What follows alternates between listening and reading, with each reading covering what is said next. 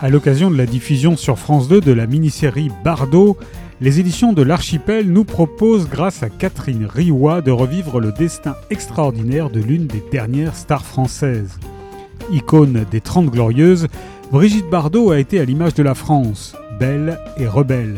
Par un style, une manière d'être, de bouder et de rire, elle a personnifié les solaires années 60.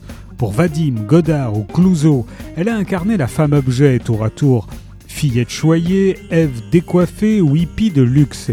Mais la vraie héroïne, c'était toujours elle, adulée ou Oni, façonnant au passage la femme française avec un instinct quasi divinatoire. Toute sa vie, Bébé a été guidé par la passion, source de son inépuisable énergie. Passion de la danse, puis des hommes et du cinéma, et surtout de la liberté et de la vie, d'une vie simple et normale.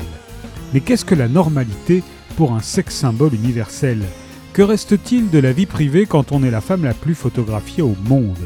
Cette liberté chérie, la femme traquée l'a finalement trouvée auprès des animaux. Eux n'aimaient que Brigitte, délivrée du poids de sa beauté.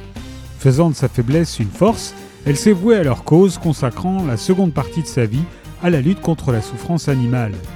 Révolutionnant les mœurs sans jamais renoncer à ses désirs, Brigitte Bardot aura fini par se créer elle-même une femme la femme, et un mythe dont cette biographie raconte la naissance et la renaissance. Et Bardot crée à la femme de Catherine Riwa est paru aux éditions de l'Archipel.